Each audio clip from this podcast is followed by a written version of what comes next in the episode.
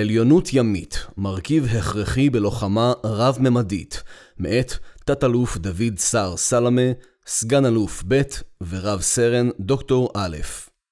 מתוך בין הכתבים, גיליון עליונות צבאית ותר"ש תנופה מספר 2830 הים הגדול הזה נחשב לתחום המערבי של ארצנו. זוהי טעות נפסדת שעלינו לעקור משורשה. מבחינה יישובית, כלכלית ופוליטית, יש לראות בים התיכון לא את גבולה, אלא את המשכה של ארצנו. האפשרויות הצפונות בחובה של ארצנו, מקומן לא רק ביבשה, אלא גם בים. דוד בן גוריון הקדמה כ-75 שנים עברו מאז סיומה של מלחמת העולם השנייה, המלחמה הגדולה ביותר בהיסטוריה האנושית. אף על פי שבידי המדינות קיימת עוצמה גבוהה מאי פעם, בעשורים האחרונים דעכו דחיפותן והיקפן של המלחמות בין מדינות לאום.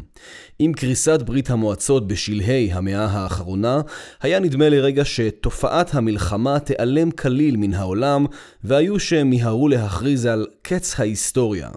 אך המלחמה לא נעלמה, היא רק שינתה את פניה. עימותים בין מדינתיים הומרו בעימותים אסימטריים של מדינות לאום נגד ארגוני טרור הנשענים על לוחמת גרילה. סוג המלחמה החדש הזה עורר תסכול גדול, רבים תהו כיצד ייתכן שצבאות אדירי ממדים לא מצליחים להכניע ארגוני טרור שהיו נחותים מהם בכל קנה מידה. דוגמה בולטת לכך היא מלחמת וייטנאם, שבה המעצמה הגדולה בעולם נכשלה בהכרעת ארגון הווייט קונג וצבא צפון וייטנאם במשך למעלה מעשור, ובסופו של דבר נאלצה לסגת. הסיבות למצב נידונו בהרחבה, כמו במאמר מדוע אומות גדולות מפסידות במלחמות קטנות, אך עד כה סל הפתרונות שיישמו המעצמות הביא להישגים מוגבלים. אתגר הלחימה האסימטרית לא פסח על ישראל. צה"ל, שהכריע את צבאות מצרים וסוריה תוך שישה ימים בלבד, התבוסס בבוץ הלבנוני עד ההחלטה לסגת ממנו, ונאלץ להתמודד עם ירי רקטות בלתי פוסק מארגוני הטרור ברצועת עזה. זו המציאות שעימה מתמודד צה"ל בשנים האחרונות. ייעוד תפיסת הניצחון של צה"ל הוא לאפשר הכרעה מהירה בשדה הקרב. מהתפיסה עולות שתי תובנות מרכזיות. התובנה הראשונה היא שנדרש שינוי שינוי. בניין כוח לינארי המעצים את הרכיבים הקיימים לא צפוי לאפשר את ההכרעה הנדרשת. התובנה השנייה היא שבכדי להפוך את הצבא לקטלני, עליו להפסיק לפעול כאוסף יחידות נבדלות. יש מקום להעצים את הלוחמה הרב-ממדית ולהכפיף כל אמצעי זמין בצבא למאמצים השונים בהתאם לצורך. אין כיום הגדרה ברורה לממדים שבהם צה"ל נלחם, אך יש המגדירים ממד לחימה כתווך בעל מאפיין ייחודי גאו-אסטרטגי, שניתן להפעיל בו אמצעי לחימה מסוגים שונים. בממדי הלחימה של צה"ל נכללים האוויר, הים, היבשה, הספקטרום, הסבר, סביבה רשתית, החלל, האדם ותת"ק, תת-קרקע. העיקרון המנחה בלוחמה הרב-ממדית הוא פתרון בעיות מבצעיות תוך חשיבה רב-ממדית וניצול סל כלים רחב תוך שימוש בגישה תחבולנית. בעבר התנהלה הלחימה בזירה הימית כמעט במנותק מהזירות האחרות. היעדר הצלחות הזרוע במלחמת ששת הימים לא השפיע כהוא זה על הניצחון הצה"לי, והצלחות הזרוע במלחמת יום הכיפורים לא בלמו את הישגי האויב בזירות היבשה והאוויר. עם השנים נטמעה בזרוע ההבנה שניצחון בזירה הימית אינו מספיק על מנת לסייע לצבא בהכרעה. האיגוף הימי במבצע שלום הגליל היה דוגמה מובהקת לאופן שבו עליונות ימית יכולה לאפשר לזרוע להשפיע על ההכרעה של צה"ל. יתרה מזאת, בשנים האחרונות זיהו יריביה של ישראל פוטנציאל פגיעה בישראל דרך התווך הימי, בין היתר באמצעות פגיעה באתרים האסטרטגיים שבים. השיח הנוכחי על לוחמה רב-ממדית מחייב לבחון מחדש את מקומו של הממד הימי בתפיסת הניצחון של צה"ל. במאמר זה אנו טוענים שהתווך הימי הוא מרכיב הכרחי בלוחמה הרב-ממדית, לרבות הפוטנציאל שבו, אשר טרם מומש. מטרת המאמר היא להצביע על האופן שבו תשרת הלוחמה הרב-ממדית את העליונות הימית, וחשוב לא פחות מכך, להציג הזדמנויות שהתווך הימי מאפשר ללוחמה הרב-ממדית לשם ההכרעה. עליונות ימית היכולת לממש את כלל ההזדמנויות בתווך הימי מותנית ביכולת להשיג ולשמר עליונות בתווך הימי. בזרוע הים הישראלית מוגדרת העליונות הימית כחופש הפעולה של כלי השיט לביצוע משימותיהם לצורך מימוש מטרות המלחמה, תוך פגיעה במערכי האויב. העליונות הימית היא אמצעי המשרת תכלית ולא תכלית בפני עצמה. בעבר מומשה השגת העליונות הימית בעיקר דרך הטבעת ציי האויב, כפי שנעשה בניצחון המכריע של הקרבות הימיים במלחמת יום הכיפורים. עם זאת, בשני העשורים האחרונים השתנה תרחיש הייחוס הצה"לי וציי אויב אינם עומדים עוד במרכזו. האיום על העליונות הימית נדד ליבשה בדמות טילי חוף ים. אותם טילים ששוגרו בעבר מספינות טילים, בדחי של מאות עד אלפי טון, הומרו לשיגור ממשאיות יהודיות בחוף. כך הצליח חיזבאללה לפגוע באחי חנית במלחמת לבנון השנייה, מבלי להפעיל אפילו סטיל בודד. הישג שהצי המצרי והצי הסורי לא הצליחו לממש לאורך מלחמת יום הכיפורים כולה. השינוי בתווך הימי לא מוגבל רק להתפתחות ולהשתנות האיום, אלא גם להרחבה משמעותית של משימות זרוע הים במלחמה. למשימות ההגנה המסורתיות של הזרוע, כמו הגנת החופים והשיט לישראל, התווספו עתה משימות הגנה חדשות, ובראשן הגנה על המתקנים האסטרטגיים המצויים בים. כבר היום, כ-70% מהחשמל בישראל מיוצר מהגז המופק באסדות שבים. העלייה בהיקפן ובחשיבותן של משימות ההגנה הובילה לשינוי בהקצאת משאבי הזרוע. חשיבותה של העליונות הימית מקבלת משנה תוקף לאור משמעות משימות ההגנה. היעדר עליונות ימית לא רק ישבש את יכולת זרוע הים לפעול בעומק האויב, אלא גם יציב סיכון על רציפות התפקוד של המשק הישראלי כולו. לצד משימות ההגנה התפתח גם המאמץ ההתקפי בזרוע והפך למורכב יותר. ליכולות ההתקפה המסורתיות של הזרוע, פגיעה בכלי השיט של האויב, התווסף עתה הצורך לפגוע במטרות אויב בחוף. יכולת הלוחמה באויב ימי היא יכולת ליבה בזרוע, והיא משמרת את היכולת למקרה של תפנית באיום הייחוס הצה"לי. עם זאת, מעבר האויב לחוף הביא את הזרוע לפתח ולהצטייד גם ביכולות תקיפת יבשה, שתכליתן לתקוף את האויב הנמצא בחוף ומאיים על אתרים אסטרטגיים ועל כלי שיט בים. לצורך ההכרעה והניצחון במלחמה, נדרשות יכולות התקפיות המשרתות בין היתר תכלית הגנתית. משמעות המושג עליונות ימית דורשת ברור והעמקה, שכן המושג מתייחס הן לחופש הפעולה מול חופי האויב, והן לעורף מדינת ישראל בים. תאורטית ניתן היה להפריד בין חופש הפעולה של כוחות הזרוע מול חופי האויב, לבין ההגנה על שטחי המים הכלכליים. עם זאת, מאפייני האיומים על התווך הימי הופכים את ההפרדה הזו לעקרה. היות והטווחים של טילי חוף ים שבזירה מגיעים למאות קילומטרים, אותם טילים המאיימים על חופש הפעולה של זרוע הים מאיימים גם על הנכסים האסטרטגיים של ישראל בעורף הימי שלה. בהתאם לכך, מושג העליונות הימית טומן בחובו את שני יעדי ההגנה האלו, ומענה התקפי נגד איום טילי חוף הים, יאפשר הן את ההגנה על העורף הימי, והן את חופש הפעולה של כוחות הזרוע. השגת העליונות הימית אינה אפשרות, אלא הכרח.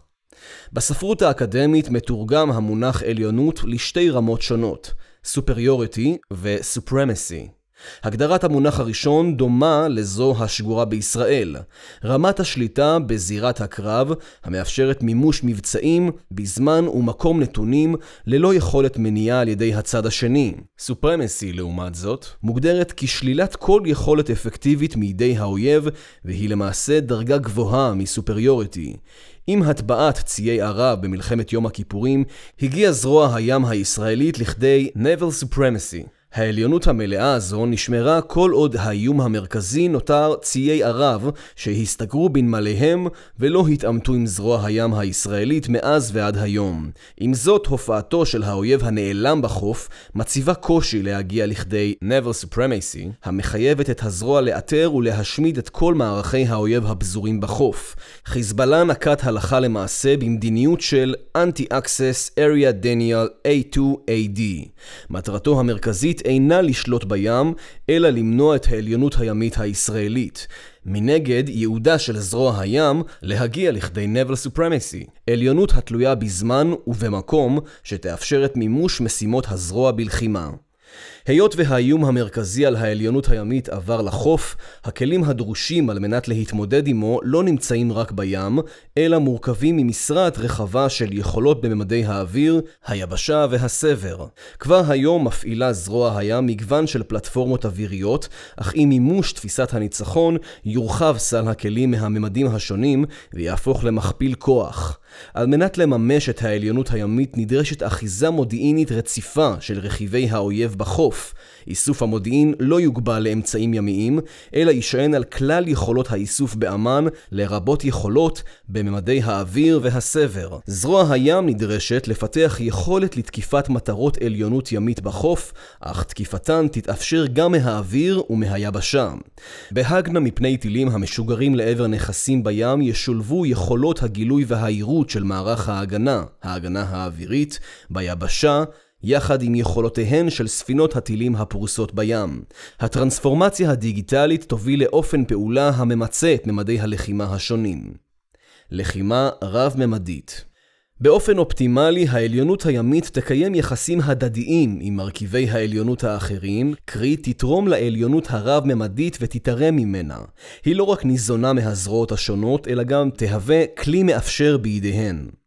מרגע שתושג עליונות בתווך הימי, תוכל זרוע הים להרים תרומה משמעותית ליכולת ההכרעה הצה"לית. אמנם התווך הימי מהווה כבר היום מרכיב בלוחמה היבשתית, אך זהו רק קצה הקרחון של הפוטנציאל הגלום בים. אלפרד טייר מהן, שנחשב לאחד מאבות האסטרטגיה הימית, ניתח את ההשפעה של העוצמה הימית על המערכה, ומצא כי לאורך ההיסטוריה שליטה של אחד הצדדים הנלחמים בים הביאה לקריסה צבאית, מדינית וכלכלית של הצד השני. אחרים, כמו ג'וליאן קורבט, הדגישו את חשיבותה של השפעת התווך הימי על התווך היבשתי. מטרתה של אסטרטגיה ימית היא עיצוב יחסי הגומלין בין הצי לצבא. בשנים האחרונות, עם מעבר האיום הימי לחוף, הלכה וגברה חשיבותם של יחסי הגומלין בין הממד היבשתי והממד האווירי לבין הממד הימי. הצורך להפעיל כוח בחוף הוביל להקמת המטה המבצעי בזרוע הים, מטה שיאפשר לזרוע להפעיל כוחות ואמצעים ביבשה ובאוויר, בדומה ליתר המפקדות הראשיות בצה"ל.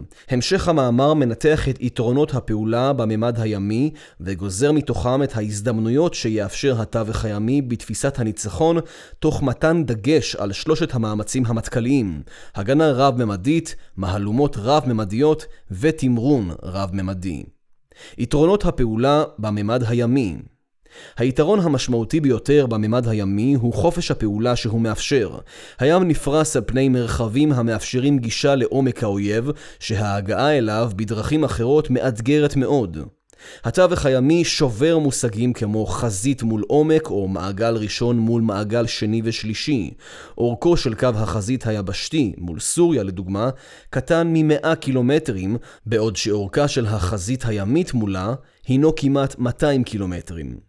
בשנים האחרונות אנו עדים לחסמים הולכים וגוברים על חופש הפעולה של צה"ל במרחבים היבשתיים והאוויריים ועל יכולתו לממש את מטרותיו במרחבים אלו.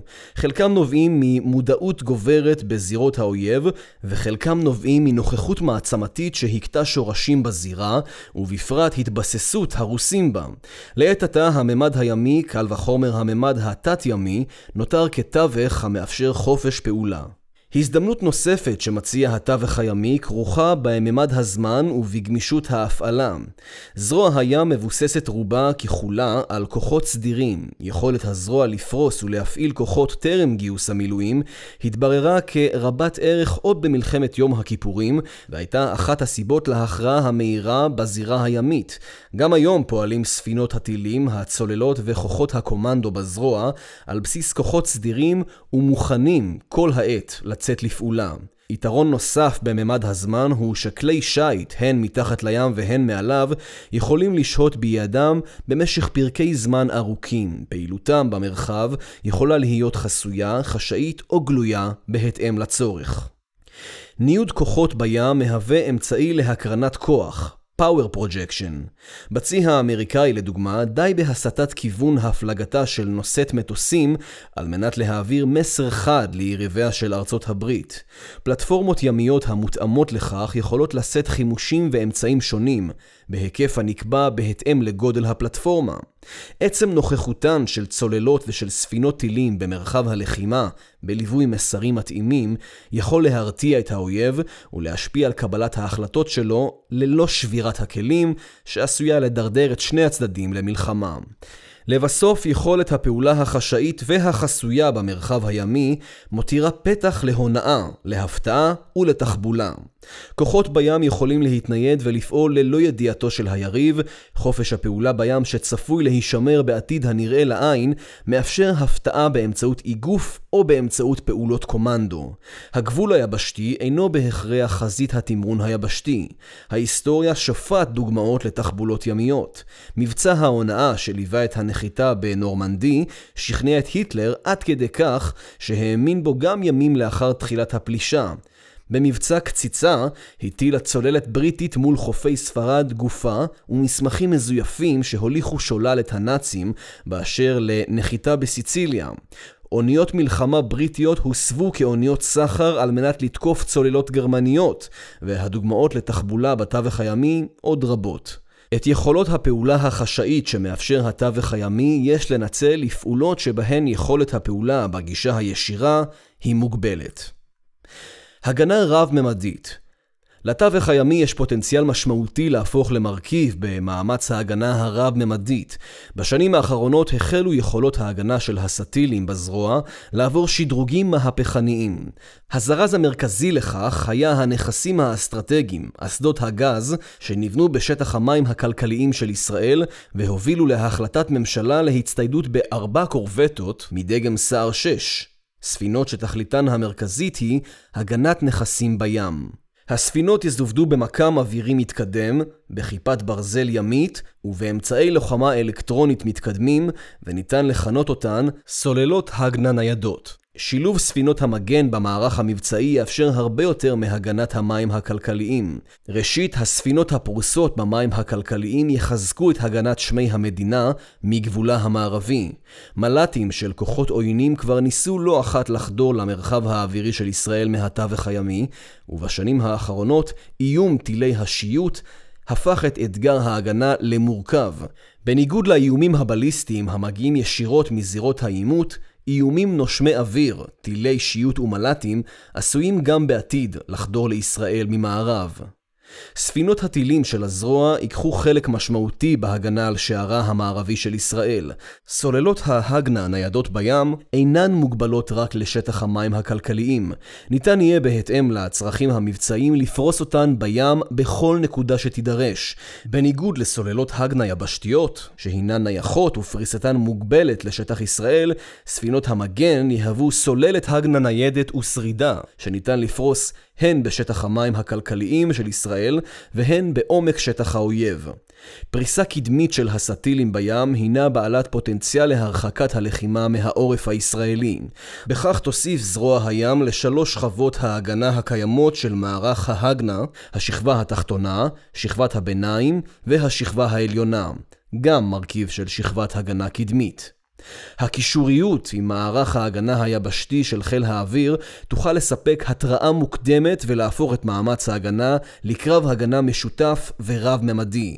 הצי האמריקאי אימץ רעיונות דומים ויזם את מערכת ההגנה מפני טילים, אג'יס, הקרויה על שם המגן של זאוס, אל במיתולוגיה היוונית. המערכת מבצעית ביותר ממאה ספינות של חצי תריסר ציים בעולם. מהלומות רב-ממדיות בשנים האחרונות התרחבו באופן משמעותי משימות ההתקפה של הזרוע. תהליך זה הוביל לפיתוחם של אמצעי תקיפה מתקדמים לכלים הימיים. זרוע הים הפעילה אש ביבשה גם בעבר, כמו תקיפת המטרות שהובילה לשיתוק כביש החוף צור צידון במבצע ענבי זעם, אך בשנים האחרונות חלה התגברות במאמצים אלה. לתותחים שליוו את הזרוע מראשיתה, הצטרפו עתה טילים מדויקים לתקיפת יבשה, שהופעלו בהצלחה כבר במבצע צוק איתן. התפתחות יכולות ההתקפה בזרוע מדגימה את פוטנציאל התקיפה הגלום בה, אך היקף האמצעים הקיים מוגבל ומותאם בעיקר למטרת השגת עליונות ימית. ההיקף המוגבל לא מאפשר לזרוע לממש את הפוטנציאל שלה להפוך למרכיב מרכזי במהלומות הרב-ממדיות. מטרתן של המהלומות הרב-ממדיות, כפי שנרמז בשמן, היא להגדיל את יכולות האש והקטלניות של צה"ל, כאשר המוסכמה היא שהדבר יבוצע באמצעות הרחבת יכולות האש האוויריות. זרוע האוויר הישראלית היא אמנם מכונת תקיפה משומנת, אך לבניין כוח המאפשר מהלומה מהים, פוטנציאל תרומה משמעותי. ניתן וצריך לייצר מהים יכולת אש משמעותית ושרידה, שתאפשר גמישות הפעלה. האש מהים שאינה תלויה בהשגת עליונות אווירית, תוכל להיות מופעלת בכל נקודת זמן, ותסייע הן להשגת עליונות אווירית והן להשגת עליונות ימית. מהלומות שמקורן בתווכים שונים, ירבו את מערכי ההגנה של האויב ויותירו פתח לתחבולה. האויב ייאלץ להסיט ולחלק את הקשב המבצעי שלו למספר רב יותר של ממדים וכיווני פעולה ולפזר את כוחותיו. לכשתוקם יכולת זו, היא תאפשר גם להמיר את חלק מתוכניות התקיפה של זרוע האוויר לתקיפה מהים, ובכך תפנה את משאביה היקרים של זרוע האוויר למשימות אחרות. לצורך כך נדרשת מסה קריטית של חימושים והגדלה ניכרת של יכולת התקיפה המדויקת הקיימת היום בזרוע הים. המהלומות שיאפשר התווך הימי אינן מוגבלות לאמצעים קינטיים. הצי הרוסי לדוגמה, על פי פרסומים זרים, מפעיל מנעד רחב של אמצעי חסימה והטעיית GPS, לוחמה אלקטרונית וסייבר באמצעות כלי שיט. יכולות אלה מאפשרות לו לשבש את תמונת המצב של האויב ואת אמצעי הלחימה שלו. מהלומה מסוג זה, שניתן לכנותה מהלומה בספקטרום, מקנה לדרג המדיני והמטכ"לי כלי התקפי מתחת לסף התקיפה הקינטית, וכן מעצימה יכולות קינטיות מרגע שהופעלו. בעניין כוח מתאים בכלי שיט הקיימים בזרוע, כמו סטילים או צוללות, יאפשר להטיל את אותה מהלומה בספקטרום בזירות הלחימה השונות. תמרון רב-ממדי אסטרטגיית צה"ל מצביעה על התמרון כמרכיב מרכזי בהכרעה.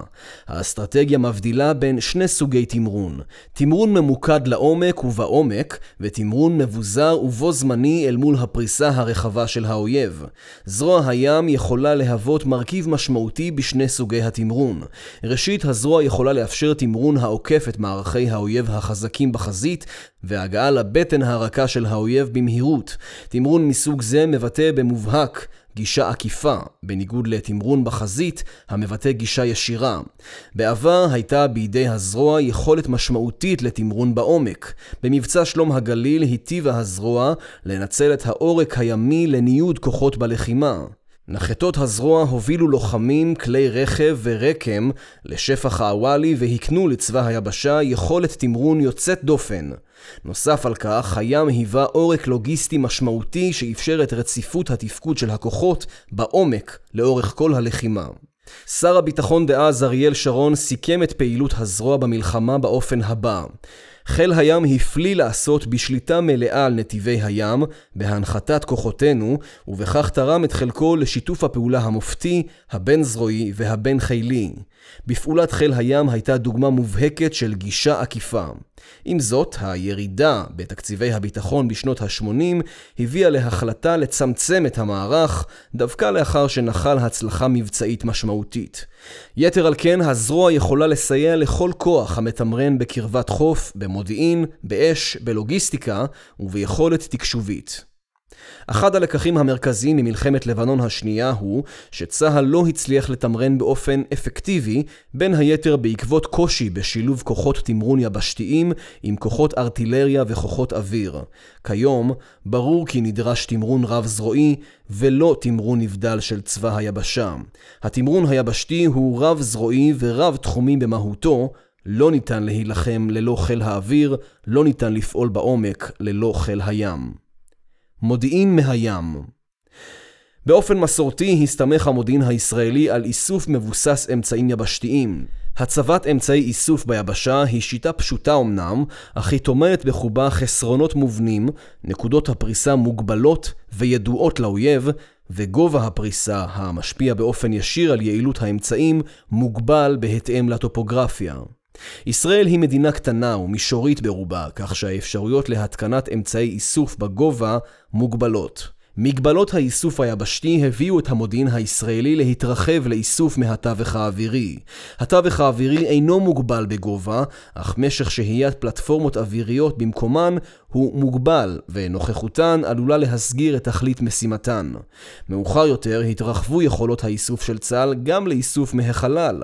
קדמתה הטכנולוגית של ישראל אפשרה לה להיכנס למועדון החלל היוקרתי, המונה לא יותר מתריסר מדינות. עם זאת, פרויקטים בחלל הם מורכבים ויקרים, ומרחקם של הלוויינים מגביל את יכולות האיסוף בהיבטים מסוימים.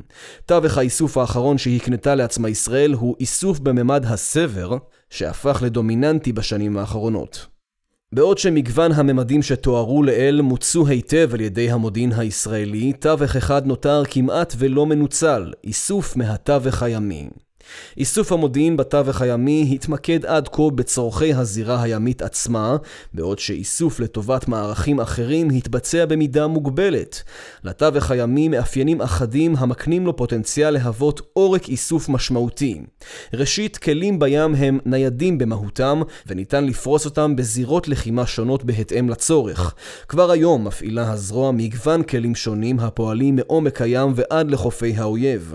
פלטפורמות ימיות יכולות לשהות לשהות ביעדן לאורך זמן, מבלי להסגיר את תכלית משימתן. ציים רבים בעולם מפעילים אוניות ביון גלויות או מוסוות מסוגים שונים. התפתחות הטכנולוגיה של כלים אוויריים אוטונומיים, דוגמת רחפנים וכטמ"מים, מאפשרת להפעיל מסה משמעותית של כלי איסוף ואחיזת שטח בממד האנכי בעלות נמוכה. פלטפורמה ימית יכולה לאפשר המראה ונחיתה של מוקדי איסוף אוטונומיים באופן רציף, ובכך לייצר לבנת איסוף ותקיפה תחת מסגרת טקטית אחודה בכל זירה בעלת גישה לים, יכולת שתשפר באופן ניכר את יכולות הציד מול האויב הנעלם. סיכום בספרו "העולם הוא שטוח" טוען תומאס פרידמן שהגלובליזציה במאה ה-21 חיברה ממדים שהיו בעבר מרוחקים ונבדלים, ובכך שיטחה את העולם. חשיבותן של מדינות הלאום המסורתיות תרד במאה הנוכחית, ואת מקומן יתפסו פרטים מרחבי העולם שיתחרו או שישתפו פעולה אלה עם אלה בזירה גלובלית אחודה. צבאות שיבחרו להיות חלק מהתמורות האלו ולא להתנגד להן, יצטרכו לעבור תהליכי שינוי משמעותיים. הלחימה המסורתית שבה הבדילו קווי גבול ברורים בין זירות הלחימה השונות חלפה מן העולם. הזירה הימית של מלחמת יום הכיפורים ככל הנראה לא תחזור עוד, ממדי האוויר, היבשה והסבר היכו שורשים בממד הימי, והממד הימי כרוך בהם כבר היום במידה רבה. כחלק מאותה רב-ממדיות, נכון לרתום את סל האמצעים שמציעים הממדים השונים לשם השגת העליונות הימית. השגתה של עליונות ימית המאפשרת את ניצול ההזדמנויות שתוארו במאמר, תהפוך את הים, הלכה למעשה, לעומק האסטרטגי של מדינת ישראל. עם החזרת סיני למצרים הפכה המציאות הגיאוגרפית של ישראל למאתגרת מאוד מבחינה ביטחונית. האלוף ישראל טל זיהה את הפוטנציאל הגלום בים לשמש כעומק אסטרטגי. ציטוט, הכוח האווירי חשוב וחיוני מאין כמוהו, אבל הוא אינו יכול עוד לשמש גורם ההרתעה והיסוד האסטרטגי הצבאי הבלעדי של ישראל. הים יכול להוות עומק אסטרטגי, אם קיים צי מלחמה המנצל את מרחביו ומעמקיו. על חיל הים של ישראל להפוך את הים לחלק מהעומק הביטחוני שלה. סוף ציטוט.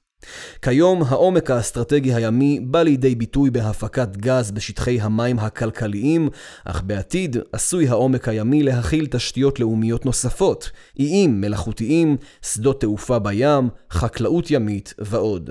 הים לא יהווה עומק אסטרטגי רק בהיבטים הגנתיים, אלא גם בסיס שהייה לפלטפורמות שרידות בעלות יכולות פעולה התקפיות מגוונות. טרנספורמציה בזרוע הים תהפוך אותה למרכיב משמעותי והכרחי בלוחמה הרב-ממדית.